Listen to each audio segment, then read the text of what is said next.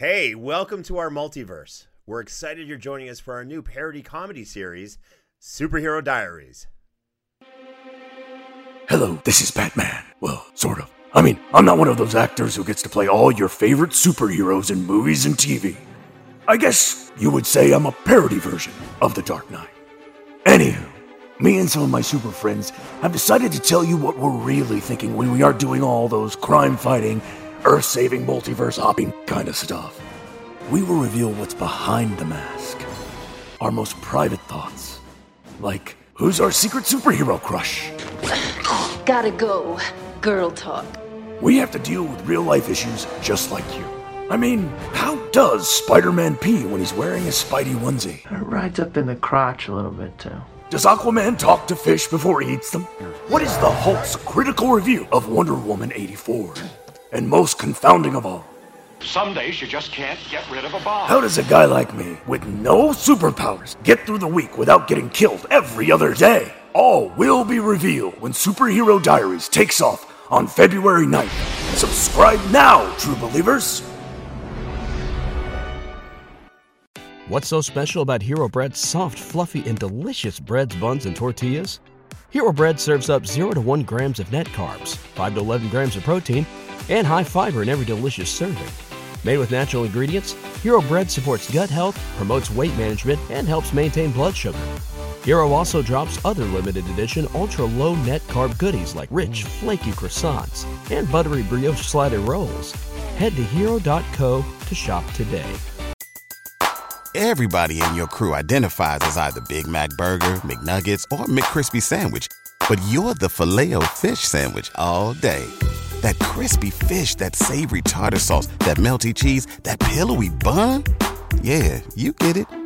Every time. And if you love the filet of fish, right now you can catch two of the classics you love for just $6. Limited time only. Price and participation may vary. Cannot be combined with any other offer. Single item at regular price. Ba-da-ba-ba-ba. The arena stands still, open to the sky. Standing in the center, the mortal combatant Sub Zero patiently awaits his next opponent. Standing in place, cold eyes trained on the giant portal, currently closed, its occupant shrouded in mystery. The assembled crowd starts to murmur that no champion dares to face the blue clad ninja. It is then that an explosion is heard in the darkened sky above. A streaking gout of exhaust and fire can be seen careening directly towards the center of the arena, seemingly from orbit. Landing with perfect accuracy, the Terminator armor clad Marneus Calgar stands ready for battle. You are a foul abomination who might scare every other living creature here. But rest assured, monster, I shall know no fear. And with that, round one begins. It's Grandmaster versus Chapter Master. It's Tundra versus the Ultra Smurf. It's Sub Zero versus Marneus Calgar today on Who Would Win? And welcome to another episode of Who Would Win, a show that completely ignores anything important happening in the world and instead focuses on a fictional battle between two characters from the worlds of comic book, sci fi, and fantasy. I'm your host, James Gavsie, and as always, I'm joined by my co host, Ray Stakenas. Ray, we have another intriguing battle this week. In one corner, you have Sub Zero, the iconic character from Mortal Kombat, versus Marneus Calgar from Warhammer 40,000 fame. Look, yet again, of course, I did the patented Who Would Win Google test, and you'll never believe this. Surprise, surprise. It looks like, yet again, we are the first ever to debate this matchup. So, Ray, what are your thoughts on today's battle? I am super excited about today's battle, quite frankly. I love the world of Warhammer 40,000 going back a very, very long time, and I also love the works of Mortal Kombat. It's basically Shakespeare for a current time and age. I would agree with that. Now, Ray, we've been having some incredible matchups. You've been doing very well. I know today's matchup has another another little bit of a different meaning for you in terms of, of what we're doing for the season overall. It's definitely got a different meaning for me. What have your thoughts been leading up to this, especially after the last three weeks? The last three, look, you're trying to set me off early, and I'm not going to let you do it. Look, the last three weeks have been wildly infuriating, where each time I felt I had the better character walking in the door, my arguments were tight. And people even told me on Twitter, on Facebooks, on, on, on the tweet sphere, the whole thing. They say, Ray, your arguments are the tightest arguments, the cleanest arguments we've seen. Your rebuttals, gold, every single one of them. Every time I thought James was making a good point, you would step in with a rebuttal and squish him like a little bug. And then each and every time for the last three weeks, the judge has pooped the bed in the hardest way possible. Ray, here's the deal. You, you know, I, I said this about you last season. You really brought your A game to every battle. You've upped your game for that matter. And I wouldn't say that you've lost the three weeks in a row, I'd say that you uh, came in as a as a strong first runner up, like a a silver medalist, like you're the second place champ for the past three weeks. And look, I want to say that you're doing a great job. I want to say that you're inspiring me to have a great fight. I want to say all these great things about you, but I'm not. You know why, Ray? Because you've already won four matches in a row. I'm on the edge right now of doing the exact same thing. And guess what? I'm going to bring it harder than I've ever done before. If you thought I was crazy for the last three matchups, you just wait until what I do with Sub Zero. Look, all I want to say is having lost the last three in a row and being right here now, I sort of feel like the early 90s Buffalo Bills, who absolutely should have won multiple Super Bowls, but unfortunately did not. And I want to right a wrong in the name of Jim Kelly and the Buffalo Bills. Uh, man, I, I, talking about like being in the current zeitgeist and and bringing like good. Okay, the Buffalo Bills were a tragic story, Ray. I was going for the Buffalo Bills each and every time they went, four times in a row. Not cool. With that being said, I'm getting that fourth win today. Count on it. There's no um, chance you're getting the fourth win, and I'll tell you exactly why.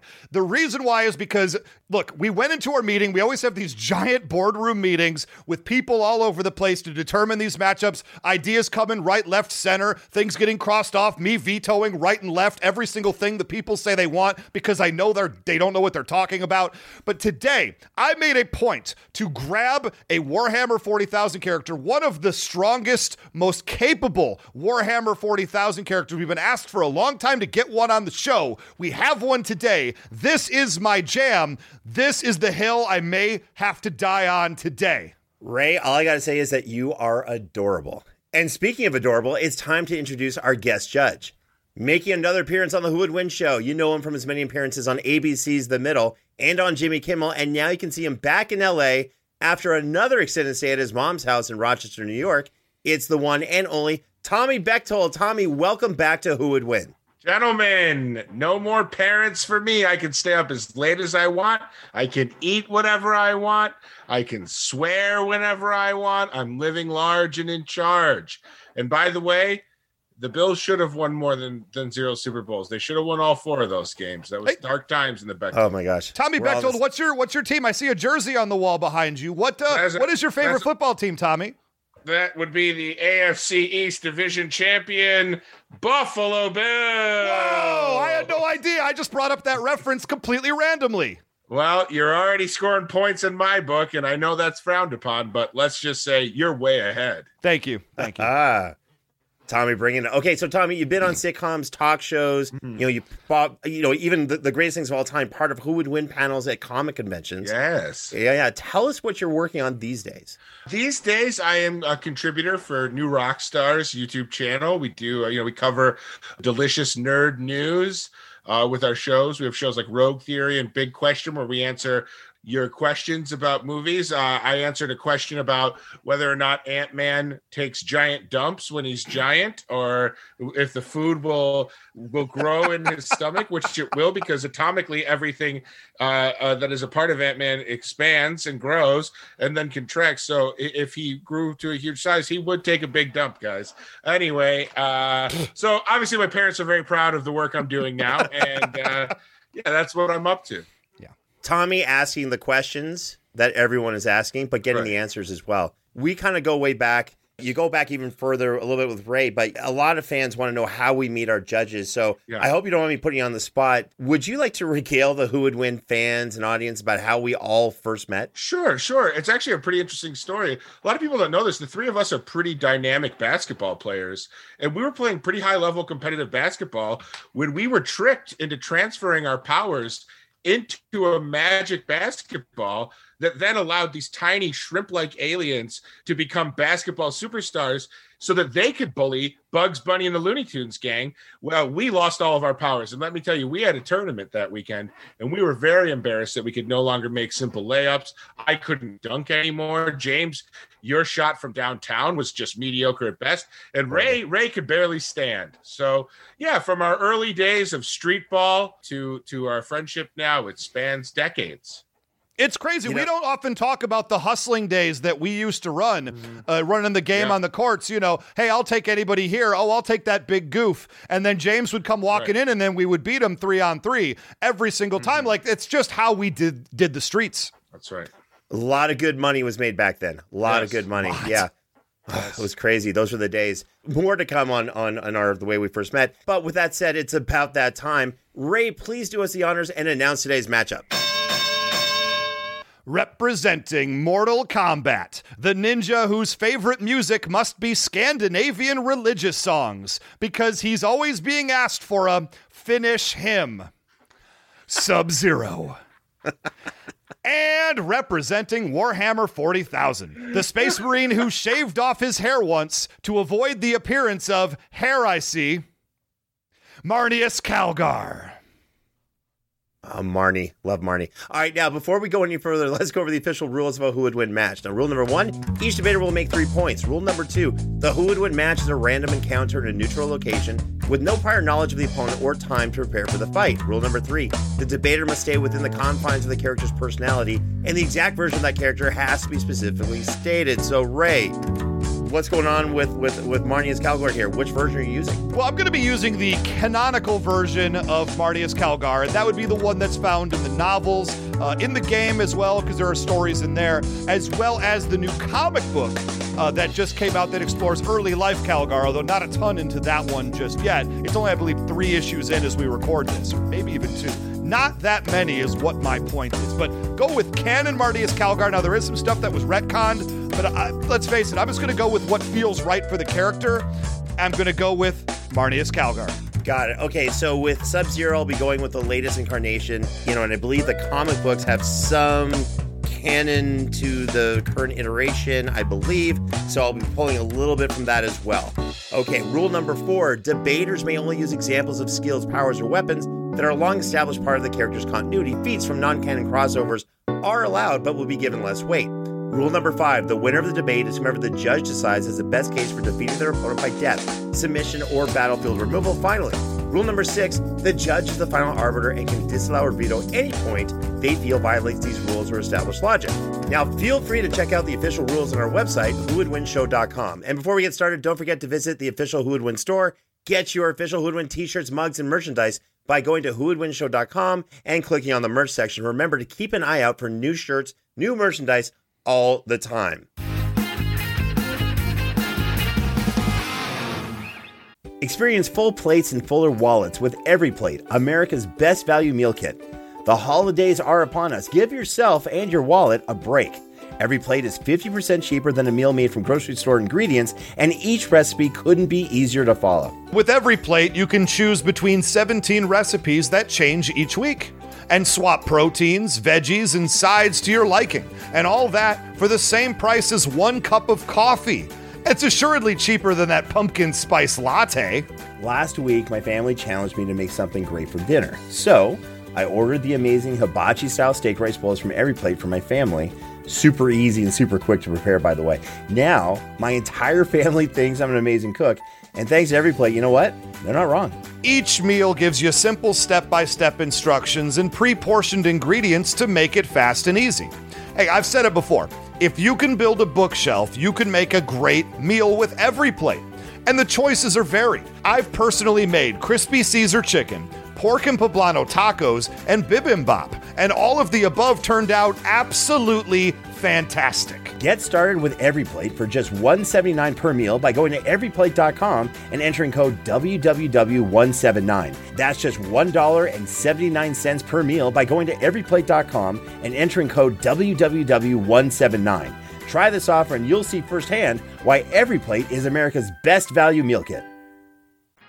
We have a new sponsor for Who Would Win, and I think y'all might enjoy this one. It is Marvel Strike Force. Marvel Strike Force is a mobile game that taps into everything we all love about Marvel Comics. You get to pick a squad of your favorite Marvel heroes, you know, and villains, let's keep it real, and team them up to fight big bads like Doctor Doom and, of course, save the universe. Your goal in Marvel Strike Force is to power up your characters and compete PvP against other players in multiple different modes. And you know I'm not telling you all about this empty handed, because if you're a new user and sign up with our promo code MAXPOOL, M A X P O O L, you're going to get hooked up with all kinds of free stuff to get you started the right way. Let's face facts. You love Marvel, you love gaming, and you got a phone. So take a sec and check out Marvel Strike Force using the link in the description of this episode, ideally, and use our promo code MAXPOOL and get the whole Who Would Win show hookup. Thanks again to Marvel Strike Force, and thanks to me for this great read. Good job, me. What's so special about Hero Bread's soft, fluffy, and delicious breads, buns, and tortillas? Hero Bread serves up 0 to 1 grams of net carbs, 5 to 11 grams of protein, and high fiber in every delicious serving. Made with natural ingredients, Hero Bread supports gut health, promotes weight management, and helps maintain blood sugar. Hero also drops other limited edition ultra low net carb goodies like rich, flaky croissants and buttery brioche slider rolls. Head to hero.co to shop today.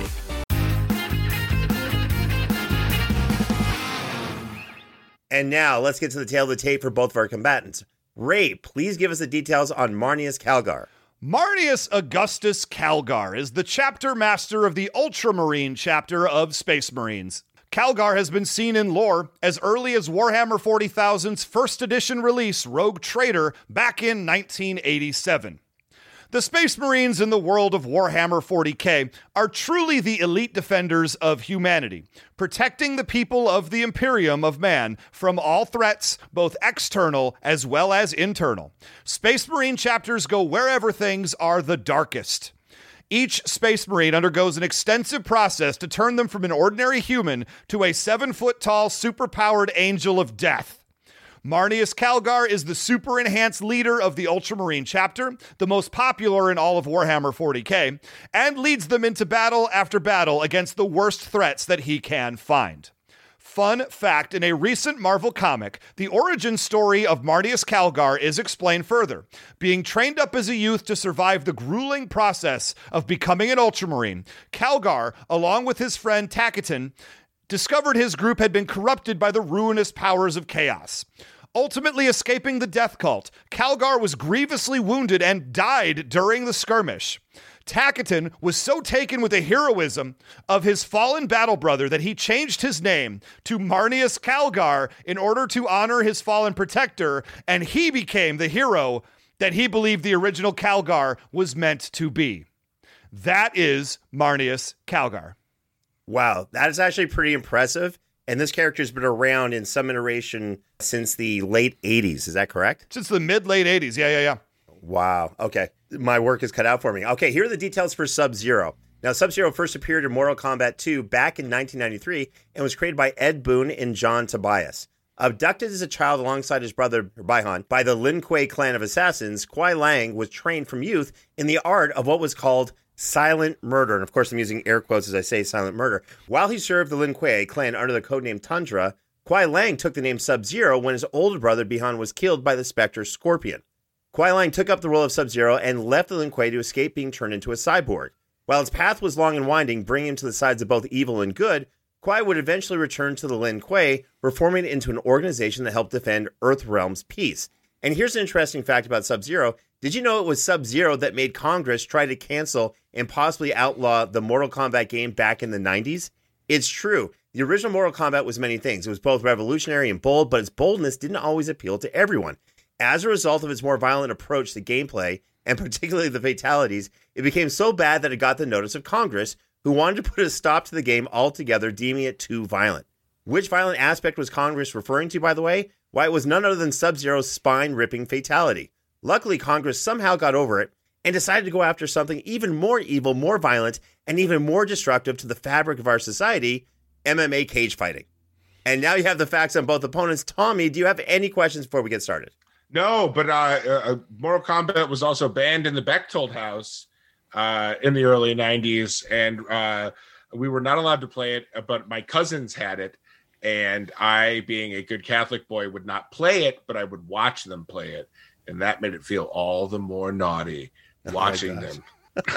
Where did did you follow? Where, you know, did your household follow like Congress? Like you couldn't Yes. play Mortal Kombat, we, but then we, cage we, fighting only, was. yeah we only followed congressional decisions we went as the as the uh as the as the house of representatives and the senate went uh which worked out uh some years and was horrible other years and i'll let the audience decide what years those were uh whichever side you agree with is what i'm talking about Well played. All That's right. why they call him the middle. that's right ah, aha. Okay, Ray, that was great. Go ahead and hit us with your first point. Point number one for Marneus Calgar. I just want to lay out a little bit of the fabric of what makes a Space Marine in the world of Warhammer 40,000 because they take these uh, young children, essentially 12, 13, 14 years old, and they find ones with a great warrior spirit, whether they, they sort of train them up to, to go through the process or they just find great warriors and fighters and leaders in the various places that they look for. The Ultramarines found Marneus Calgar either when he was 12 or 14, depending on the iteration of the story that you want to go with, and they put them through a three part process to turn them from regular kids into immortal death machines. And that's first off the genetic modification. They inject them with 19 different implants over the, an extended period of time. And these implants do everything from give the Space Marines extra organs, as like a second heart, for example. So therefore, there's they don't have as many vital spots on them to hit when they're out in battle.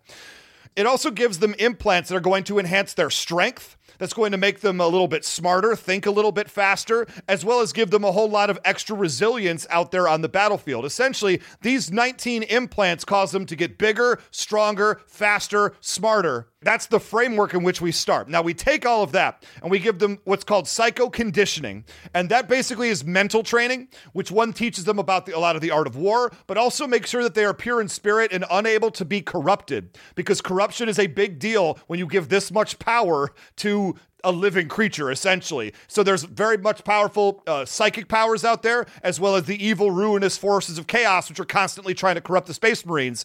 Psycho conditioning is what they use to try to not let that happen so they can stay pure, stay without fear, and fight the battles they need to fight. And then finally, the rigorous training is the third part of the triumvirate. And that is teaching them how to use every single weapon. Eventually, when they graduate through the Space Marine ranks a little bit, they get the special implant that allows them uh, the gland, if you will, that allows them to wear the powered armor that you can see on Marneus Calgar behind me right there. And so, through all of this, you have essentially a Superman, not a Superman like character, but a super powered individual that is known for going around the galaxy taking on all the fights that they can get. Now, a few of the things that Space Marines can do just out the gate enhance strength, enhance speed, enhance durability. That's with no armor whatsoever. They're also immune to any forms of poison that you can find out there.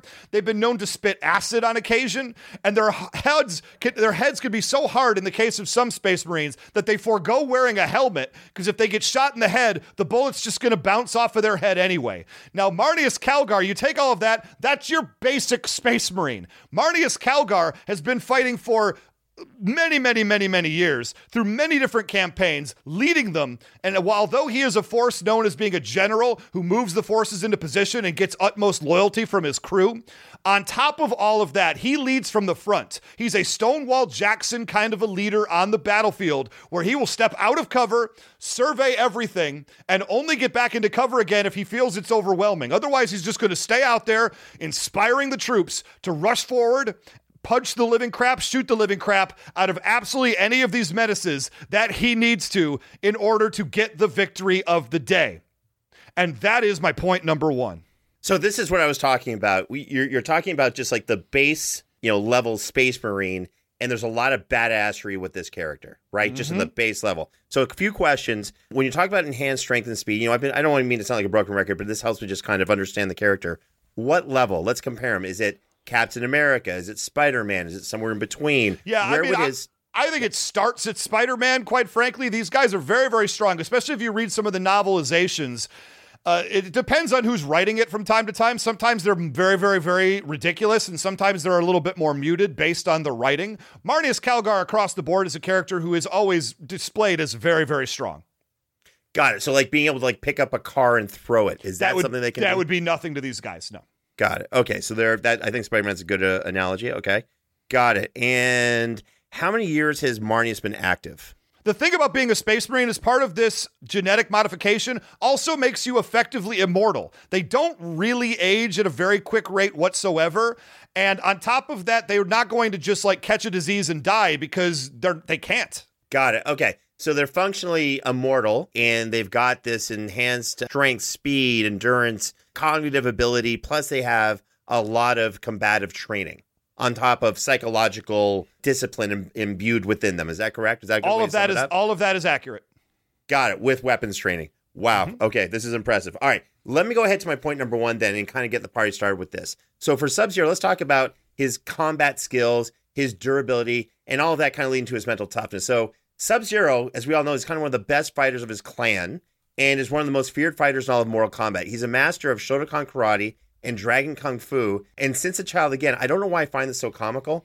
He's also been training in the deadly style known as silent murder. I'm just picturing like these mini mall karate schools that like now offering silent murder kids class, right? So he also has these ice abilities. I think they're called cryomantic abilities, and this makes his fighting style even deadlier. But I'll talk more about that later. So back to his fighting uh, his skills. You know, of course, it's enabled to defeat like many opponents throughout Mortal Kombat. We know them: Reptile, Scorpion, and even Batman. Batman Ray. You know, the guy who beat Yoda in an earlier Who Would Win battle. I think you were there as well. Sub Zero is one of the deadliest assassins in the world and goes on to become, I think, the grandmaster of his clan. And another important thing to point out is that Sub Zero, he's actually also got really crazy strength. And you see this with his world famous fatalities, the same ones that shock Congress, by the way. You know, he has the strength to grab someone's head, rip it straight off with the spinal cord still attached. He does that with using only one hand. He can uppercut someone so hard that their head will come off and get launched dozens of yards up into the air. He's strong enough to rip someone's spinal cord straight through their body as if he's just reaching in and pulls it out. Another really good example of strength is that he can front kick someone's chest so hard. I don't know why I find this so fun to watch. He front kicks them in the chest so hard, their entire upper body gets separated from their legs and goes flying. And if that's enough, he's also superhuman in a number of different ways. He can dodge missiles fired him from close range. He can get stabbed and be impaled by two swords at once and keep on fighting. He can survive Scorpion's hellfire, which is extremely intensely hot. This is cool. He can break titanium, steel, with one chop, which means he can hit with a force of 63,000 pounds of pressure per square inch, otherwise known as half as hard as James Gavsie. Look, Sub Zero has fought ninjas, cyborgs. Now I think about it, cyborg ninjas, uh, even gods. But when it comes to this battle, there won't be much. Look, as impressive as a Space Marine is and uh, as Marneus Calgar is, there's not going to be much that Sub Zero hasn't already seen in some way, shape, or form and hasn't already beaten before. That's my point number one. And there's a lot of good things that you're saying right there. Look, Sub Zero is quite possibly my favorite character from all of Mortal Kombat, only because walking in the door, you know, there are two different Sub Zeros and they're brothers, and one's evil and one's good, and then there's the fight between them and everything, which I generally appreciate that kind of from a Mortal Kombat game to get kind of a story that deep. I've said it before when we did our Scorpion battle. There's more story there than you think that there ought to be, given that it's Mortal Kombat. But great job to the people behind that franchise. That said, Sub Zero has been defeated quite a few times canonically in the tournaments. Obviously, to my understanding, there have been how many of these Mortal Kombat tournaments at this point? Like 10? And I don't think Sub Zero's ever won a single one of them, has he? You know, I don't think he has. To that point, though, I think although Marneus has been near death quite a few times as well. Oh, and absolutely. Marneus Calgar has had to get bailed out against some of his most ridiculous foes. That doesn't mean that he didn't, you know, cause great damage to those foes or was being overwhelmed by so many characters at the same time. That's usually how you have to bring down a character like Marneus Calgar, and that's with a lot of stuff. Sub Zero just kind of lost a lot of one on one battles, though, didn't he? He sure did. See, th- this is actually an interesting point. You've got someone who's an amazing fighter, but who's got a higher core competency as a leader of an army, you know, as a general, versus Fair. someone who does who has leadership capability. He's the leader of his clan, but I think his core competency is really more on one-on-one fighting. It's a really interesting dynamic between the two characters. They kind of, you know, they're kind of like, you know, the flex tape. Uh, if you ever see that infomercial where that really strange guy takes the knife, holds the bucket, and starts stabbing it repeatedly, saying that's a lot of damage, and you put flex tape or Sub Zero or Marneus on it, and they'll recover. They'll be okay from it. So I don't know why I brought up that anal- analogy. I just like flex tape. All right, Tommy. Yes. More importantly, you've heard points number one from both Ray and myself. Where's your head at right now? You know, this is an intriguing battle for me. This feels uh, very exotic. We have two child prodigies in And Ray and myself, of course. both of you- yes, in, in, in Marneus versus Sub Zero, but two two two gladiators that were taken as boys and forced to learn the ways of the adult combat world. Some in space, some here on the terrestrial Earth. So far, some things that have stood out to me: Sub Zero's ability to kick a man in half caught my eye. Marneus Kilgar's Calgar's uh, second hearts or multiple organs, and I believe a mention of specialty glands has appealed to my tastes in a fighter. So, yeah, what am I saying? Not much. Right now, it seems pretty even. I mean, how do you go against a guy that can kick a guy in half? Uh, you give him a guy with two sets of lungs. That's what I say. Just hope that one of the half that stays with him has a lung, a pair of lungs in it. So, uh, yeah, I uh, right now, I'll be honest, it's a crapshoot right now, fellas. Tommy, this is why everyone with a Who Would Win production team, including Ray and myself, consider you the Shakespeare of Who Would Win. You really do have a way with words, Tommy. It's like poetic. a poet. Yeah. Yeah, yeah, I, brilliant, brilliant. All right, Ray. It seems like we're at you know in familiar territory. We're both I- uh, we're where we sh- probably should have been expecting after point number one, quite frankly. absolutely all right. But this character you're representing, Marneus, I gotta tell you, I- I this got is more to impressive. come.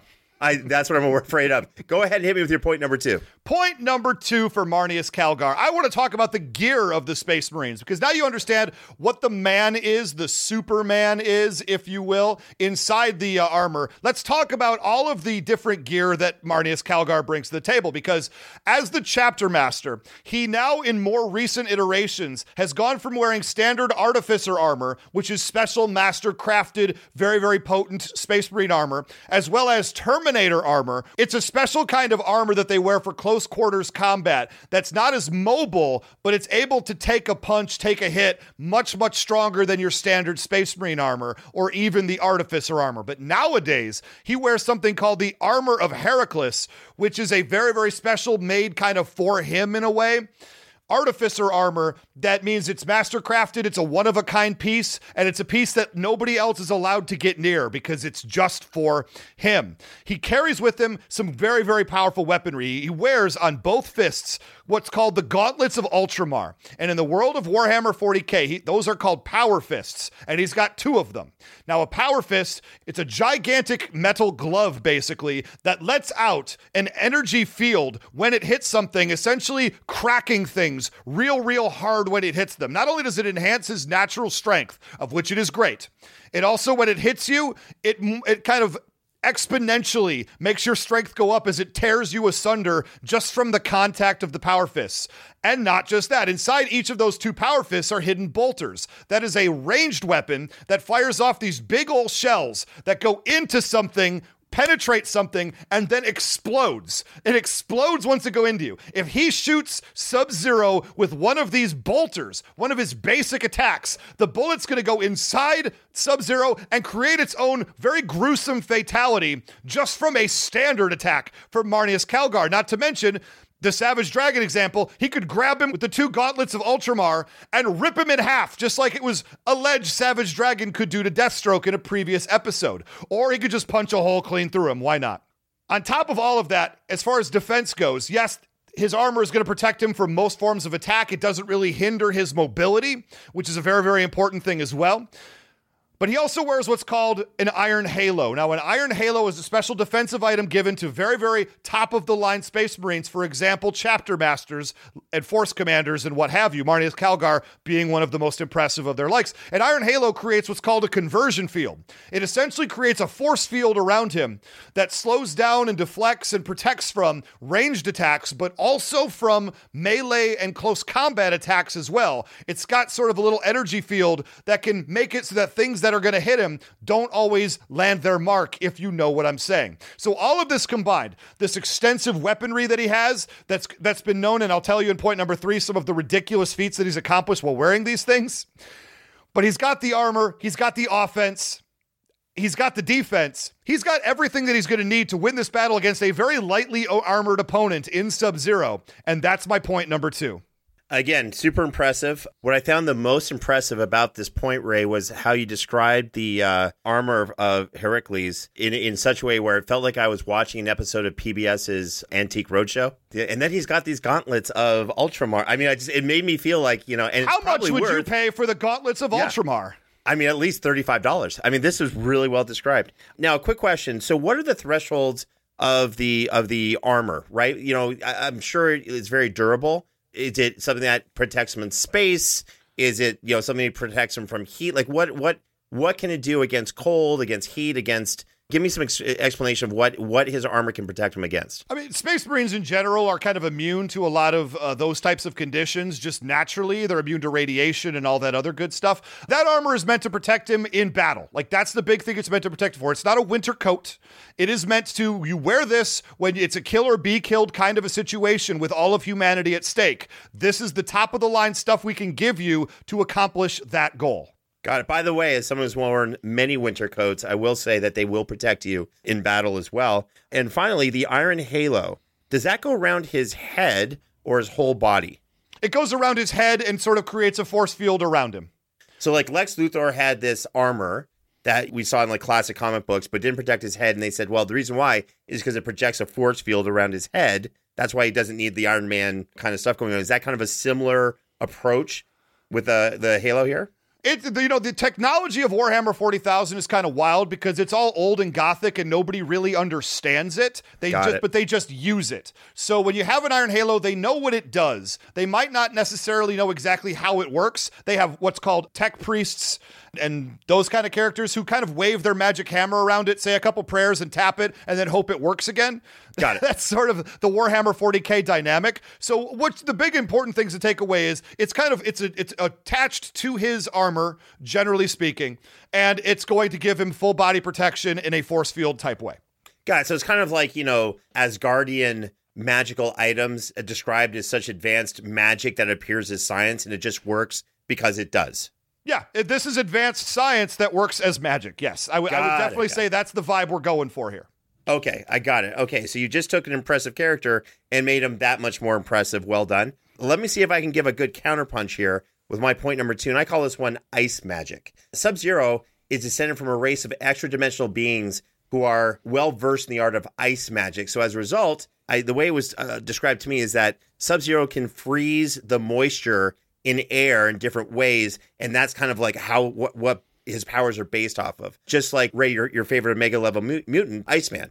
Not Very familiar. similar type of Not yeah, familiar same with an Omega thing. level mutant Exact same name. thing. It's a thing. Here we go. So now, so Sub Zero can form weapons out of thin air like swords, daggers, hammers, and shields. His powers are based again on the fact that he can make the moisture in the air freeze and o- kind of obey his commands.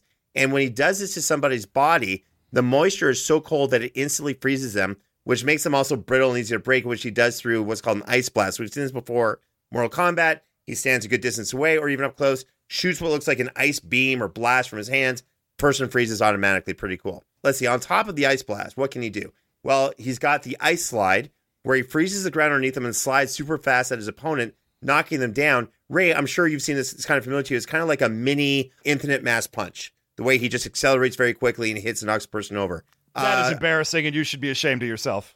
Moving on, Sub Zero can also create ice armor around himself. He can hit someone with an ice shower, something Ray may need, from up close, medium, or long range. He can use my personal favorite, the ice clone, which means he can summon these clones that are mobile, but they're a clone of himself made of ice that can block projectiles, be thrown at enemies, and will instantly freeze enemies or opponents who touch them. He can teleport from being right in front of his opponent to then being instantly behind his opponent, and this can be done either close or far range. Speaking of teleporting, when Sub Zero uses his clone power to create an ice clone, any opponent tries to teleport will automatically be blocked by the ice clone, and have to get through that and suffer damage as well.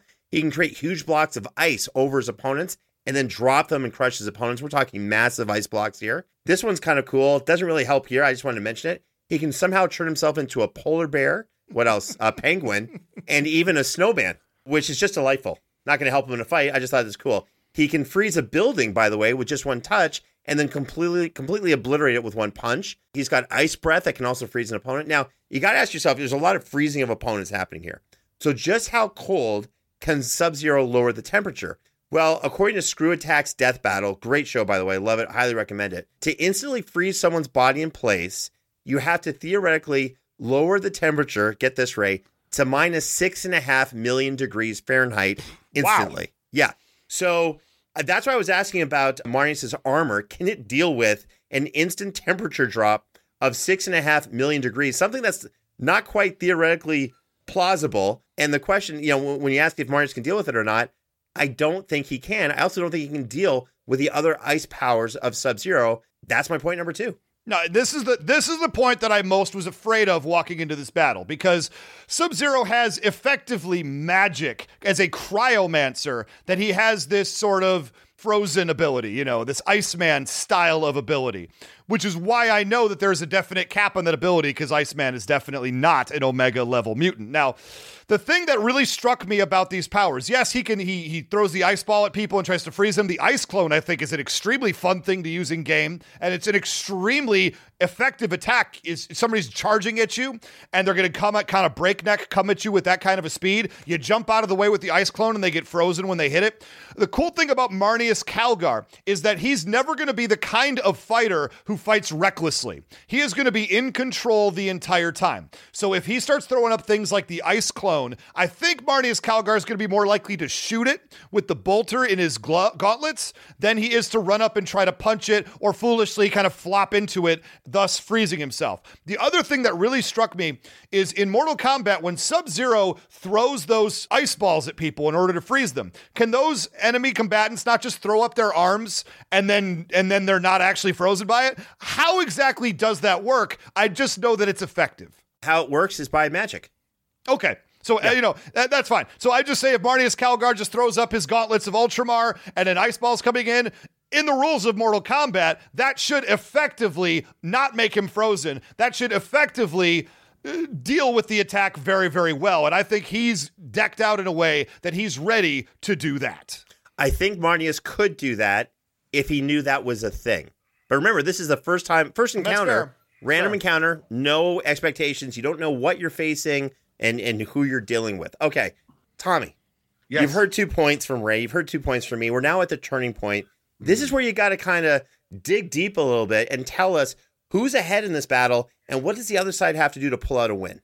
Okay. Well, right now, I think undeniably we have established how powerful Marneus is, right? We've established he's this like a combination of like the wisdom of Gandalf with the power of Groot and invulnerability of Groot. Like it's just this like ancient, wise, non-impulsive master fighter that p- could probably kill with bare hands, but never will it come to that. So I think just kind of the inevitability of the inevitability of him makes him the front runner. Now, Sub Zero is a a Spud Webb. You know, he's gonna get you with a million different, a great forty year old reference for our, our viewers. I'm Spud, here for it. Spud Webb was a miniature basketball player for uh was he played for the Hawks? I think the Atlanta Hawks, uh, yep. amongst other teams. Anyway, let me try and think. He's he's a Swiss Army knife of frozen attacks.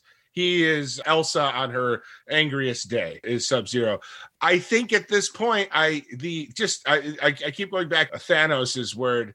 Uh, the inevitability of of Marneus. He's just too massive right now. I really am going to need to I think for to in order to, to give Sub Zero a win here, I need in this next thing to be proven a way he could defeat. I need to hear how he could defeat Marneus because so far I am on board with all of the defenses that Ray has given for what if Sub Zero had done this. So that's where I'm at right now, fellas.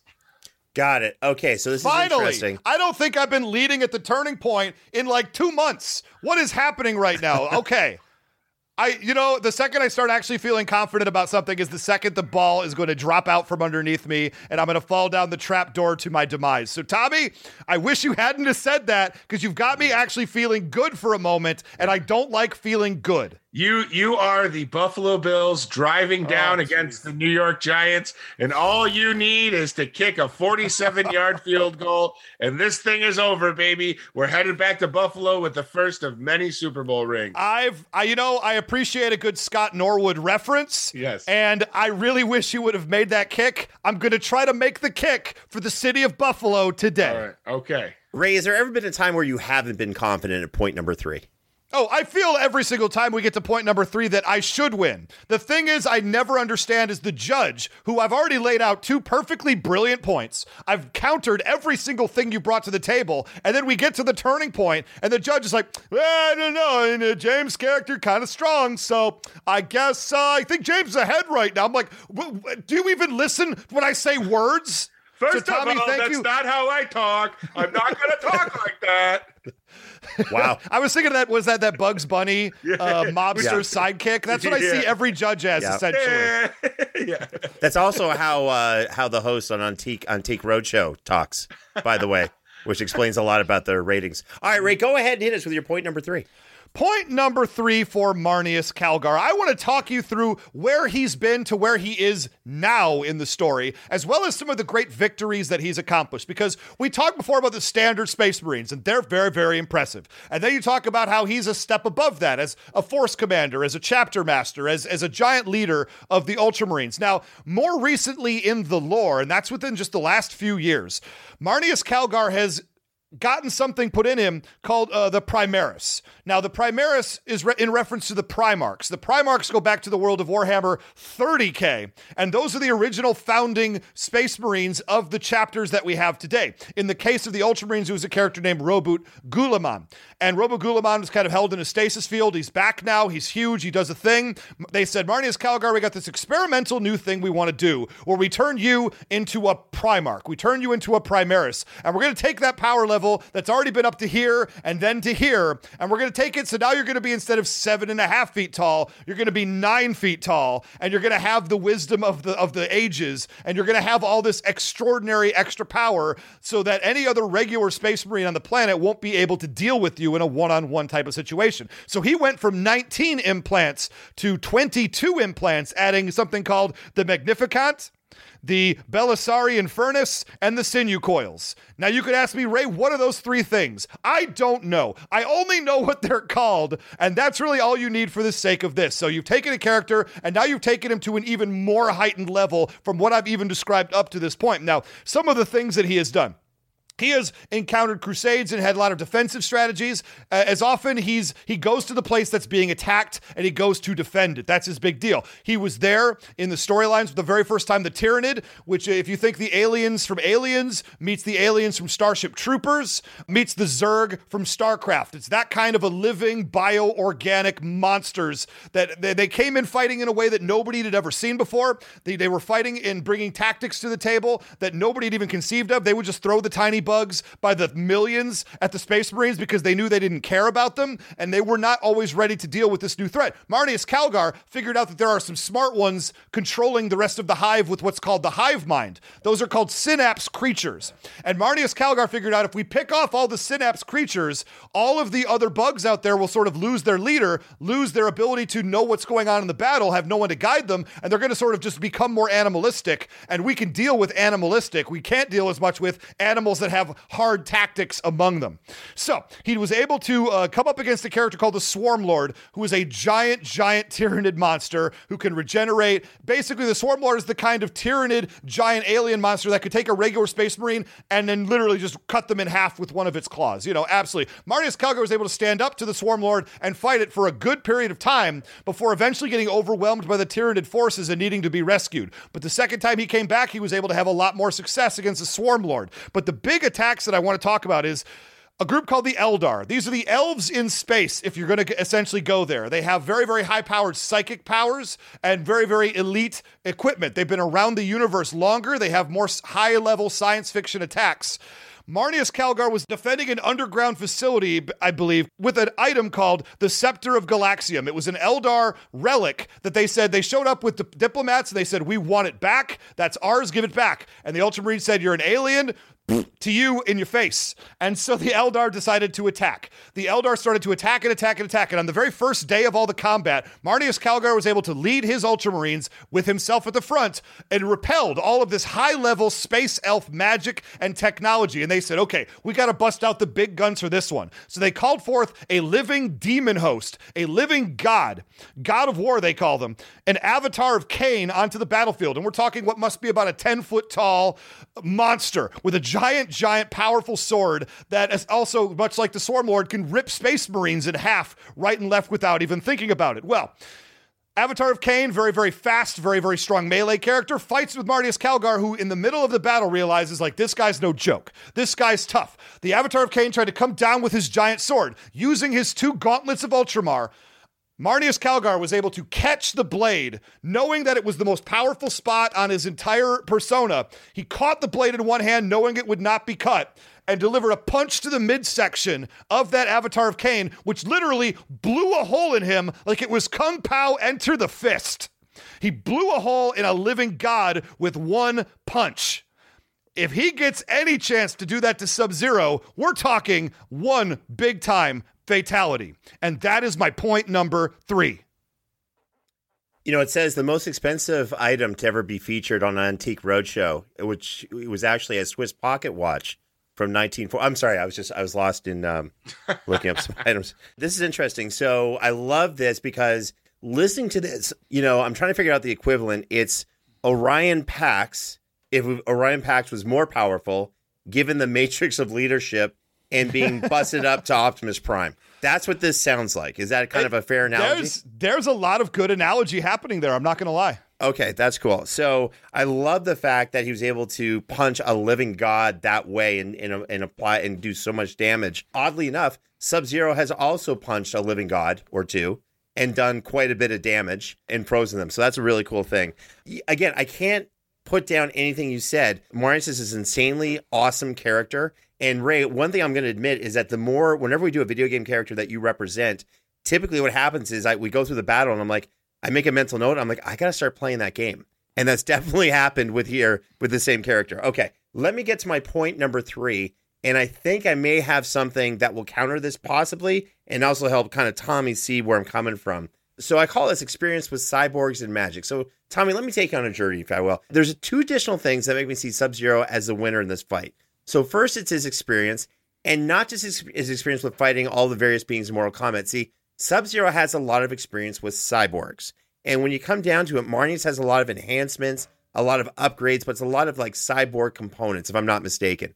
Uh, uh, let me just say right now, James, Marneus Calgar, depending on kind of the lore, he's had many of his limbs replaced with robotic limbs. His face has a robotic eye attached to it. So there is a lot of metallic, uh, mechanical components as part of his being. Very good. Okay, great. So we're on the same page. So Sub Zero's fought cyborgs throughout Mortal Kombat. He was even a cyborg himself for a while, which means he's going to quickly understand what he's facing when he fights Marneus, at least on some level. However, as I've mentioned before, Marneus will still have no idea what he's facing when he fights Sub Zero. You got to think about it.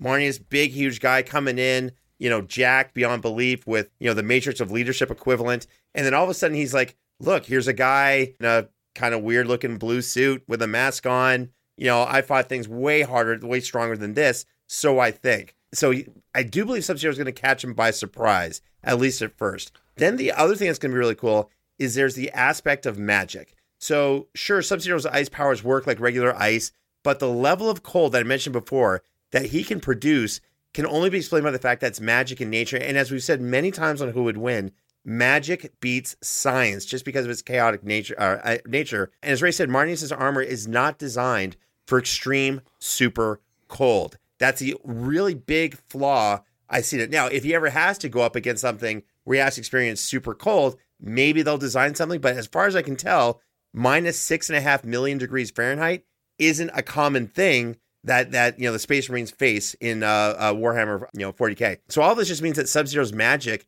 absolutely will be able to affect Marneus' armor and mechanical or cybernetic parts. That is a given, and all of that doesn't take into account the dragon medallion. This cool little thing that Sub Zero has that he wears. It signifies his position as the leader of his clan, but it also increases the power of his freezing abilities dramatically. So as strong as powerful he is, six and a half million degrees under, you know, minus six and a half million degrees Fahrenheit, he can possibly go colder, create more intense cold, create greater constructs, be even more devastating with it. And now let's just call it the pink elephant in the room Sub Zero's fatalities. Now, the fatalities are interesting to me because this is stuff that works against gods within Mortal Kombat. But I'm going to have to admit something. I think, and I brought this up in a previous match, Ray, where if a fatality is going to be applied, it's kind of a cheap thing because don't you have to already have your opponent near death anyway? Like you've already have them finished. right? And they're just kind of sitting there. And if you don't do anything, they'll fall to the ground dead anyway. So I don't think fatalities are going to come into play at all in this matchup. But I do see brutalities coming in in a very big way, which work against everybody cyborgs, ninjas, ninja cyborgs, gods, demons, everybody. And they'll work against Marneus. So, in case you don't know for our audience, brutalities are finishing moves that, unlike fatalities, are performed any time before the official end of a match. You can start in a you know in a minute into it, brutality right then and there. They're actually like a normal special attack, but instead of reaching, you know, finish him or finish her or whatever, you can just do it whenever. So some of my favorite brutalities are the snowball, where Sub Zero freezes his opponent and sends an ice blast into them from across the screen, and smashes their torso into pieces. He's got the ice cube where he slides under the opponent, hits them from underneath. Their body explodes except for their head, which turns into kind of like a human skull ice cube. There's a splitting image where Sub Zero creates an ice clone of himself and shatters it, and the ice shards, because it's being shattered, go in all the opponent's uh, direct, you know, within their body, impaling them through the head and body, even through cybernetics and into gods as well. He's got the ice sculpture where Sub Zero freezes the opponent, then thrusts. I love this one. He thrusts his palm through their chest so hard that it shatters, taking their spine along with it and causing their head to fall off and shatter. Why Sub Zero does a lot of spine yanking and pulling, I don't know. It's kind of a weird fetish. Whatever. In the end, Sub Zero subhuman, you know, superhuman fighting abilities, his powers that are magically based, the the range of opponents he's faced, his knowledge of cyborgs, being able to quickly understand he's facing a very powerful opponent that's cybernetic and what to do, and the fact that he can create an environment of minus six and a half million degrees Fahrenheit, something that you know this person will not be prepared for it. That's why I think Sub Zero wins this fight. That's my point number three. I think you actually made some good points in, in your point number three there, and I'm going to destroy them, obviously, because that's what I'm here to do. Fair. But you did make some decent points that I think I probably would have tried to bring to the table if I was if this matchup was reversed. Now, the thing I want to talk about here, how first off does one uncyborg themselves? He used to be a cyborg, now it's not. What were those robotic parts replaced with? Like that, I don't even need an answer for it. I just think that's crazy. Sure, you said it, it was it was magic.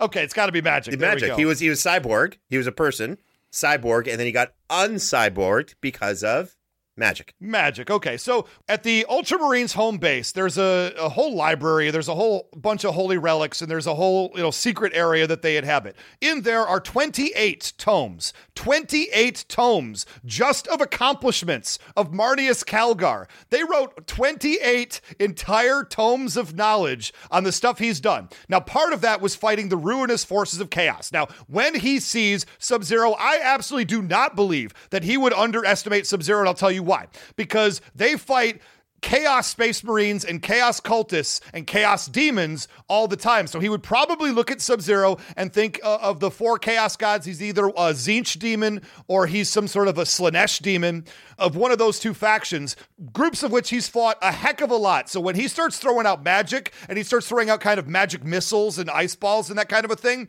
that is the type of thing, maybe not exactly like what Sub Zero does, but it's not something that he's never seen before. And it's not something that he's got no imagination with coming from the powers of chaos. So walking into the battle, I think he would assume that he was a chaos monster, use the same strategies he's used to beat chaos. And I think those same strategies would work against Sub Zero. So, quick question: How many? What are these twenty-eight tomes of what?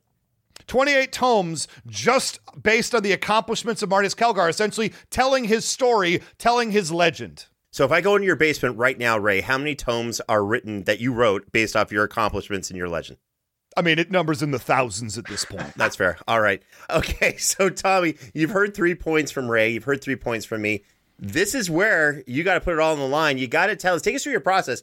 Tell us how, why, when, where the opponent wins. Who wins this battle between Marneus and Sub Zero? Well, I this third round was I- I- informative in unexpected ways. I I certainly was headed down a path after the first two rounds that seemed uh, inevitable, as I said before. I I'm reminded of uh, to bring it back to basketball. Kid I played basketball with when I was younger. I'll just he went by a nickname. I won't use his real name. The Garage Door, and the Garage Door was a massive kid, not the best basketball player, but just simply a massive, powerful entity. And we played some really, really good basketball teams with the garage door at center with really, really good basketball players. And they still could not score on the garage door. Was he more physically gifted than those basketball players? No, but he simply existed in such a phenomenally large and omnipresent way that they were unable to, despite being more skilled of fighters or basketball players, defeat him. So, why does that apply to this? As I said before, Sub Zero can do a lot of things, but in order to defeat Marneus Calgar, he would have to basically death by a thousand paper cuts him, or death by a thousand icicles, we'll say for this. I simply don't believe with what I've been presented with by Ray that he would have those opportunities. I, I understand that he could be frozen temporarily. I don't think that that will put him out of commission. I do believe he would. I believe Sub Zero would be dispatched with the second Marneus regained full strength or even half strength, whether it's by firing one of his weapons, his projectiles, or simply just beating him with the same fist that can stop the sword of a god. Okay, so I have to say, after all of this, the win goes to Marneus Calgar. Dear Uh, Wow. Lord. Wow. Get I the have say- parade.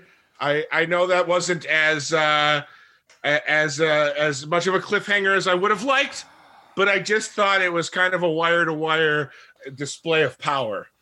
I, I, I got to tell you, the, the Shakespearean sonnet that you presented was. You think, you think anyone's was- gonna listen? You're gonna have to edit that all out.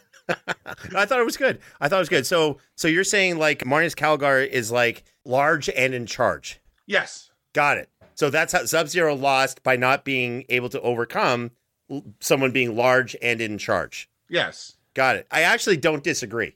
Mm. The the the the this opponent when when the Who Would Win production team said, "Okay, we got we were thinking Sub Zero," and I'm like, "Please give me Sub Zero, please give me Sub Zero," and they said, "Here's Marneus Calgar." I'm like, from Warhammer 40k, and I'm like, "Wait a second, who?" Like I wasn't that familiar, and then mm-hmm. I started reading it, and then I remembered Ray loves that game, and I'm like, "This is going to be a tough battle. This is not one I'm upset with. I think this was a a good call on your part. Ray brought up some great points."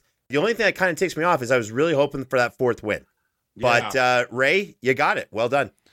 You know, I don't even feel joy right now. I just feel like I feel not sad, and that's I don't know. It's I don't I, I just I don't have emotions anymore. I guess is what I'm saying. It's Hey. just rage or Hey. it's it's even. Ray, now you know what it's like to be a Bills fan, baby. You're Sir, I am a Lions fan, so uh, I don't even know what joy is there either. I don't to be feel quite joy. I don't feel anything. I just feel like now I have to worry about screwing up next week. That's really all I could think about right now. And and I sure hope I don't as we go into as we go into mainstream March. Uh, in the Who Would Win show, we're going to start using some very mainstream characters for the next four weeks of March. I consider Marneus Calgar and Sub Zero to be mainstream, though. Where I come from, these are two of the most well known characters in the gaming community that you could possibly find. I, I agree. I think with with everything that's coming out with you know the movies and different TV shows, I get why the Who Would Win production team wants to go in that direction. Although oddly enough, I'm siding with you, Ray, on this one. I can't really believe this is happening. I do feel this matchup was a was a mainstream matchup. This was really really good. Five mainstream March matchups. That's this right. was number one. Why the heck not? I am 1 0 in mainstream March now, just because we're going to be using mainstream characters who have properties coming out right around the time when we're going to be releasing them, does not mean we are going with stale matchups. I want to make that absolutely clear to the people at home. That is not the direction we're going on. We're just going to use characters of the now.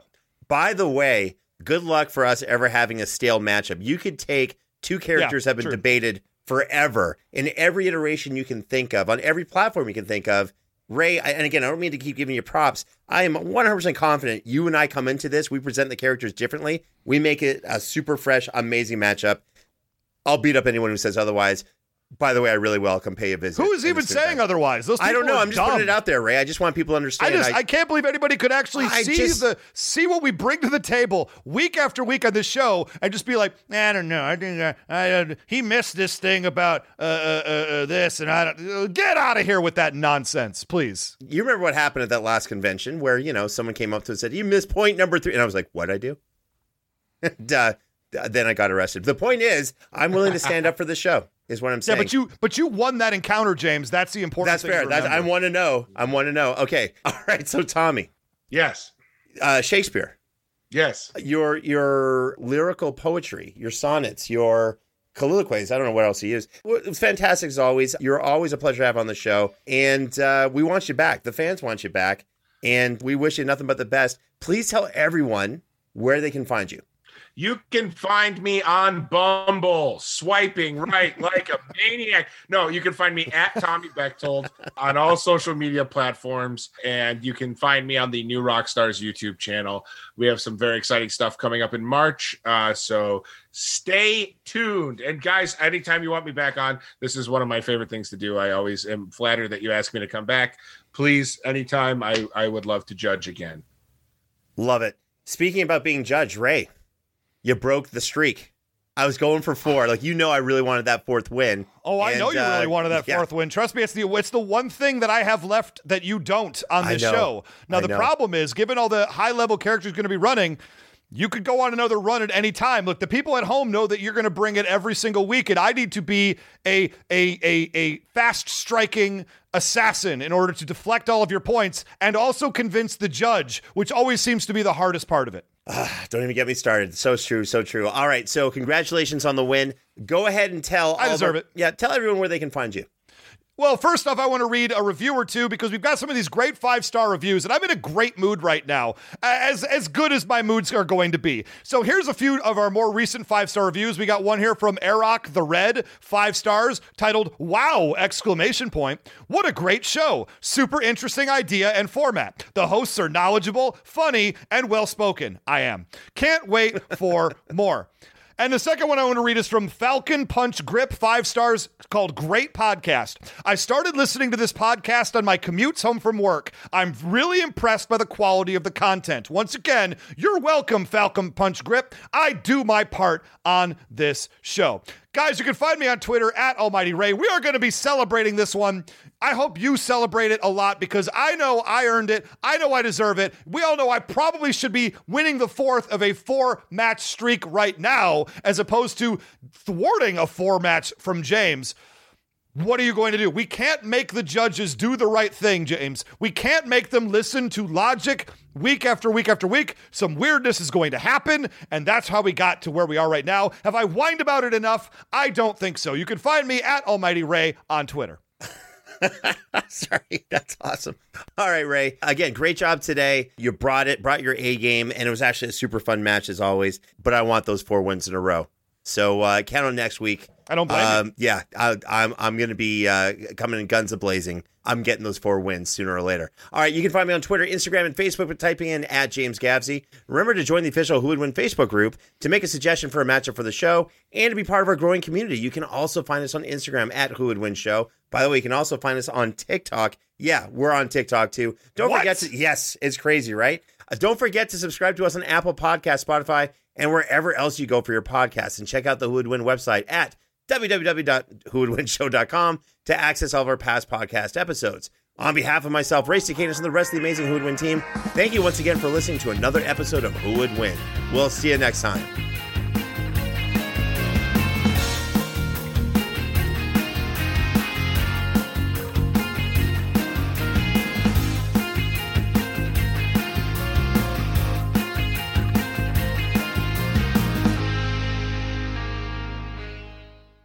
Look, as guys, so much of our personal identity is wrapped up in our hair.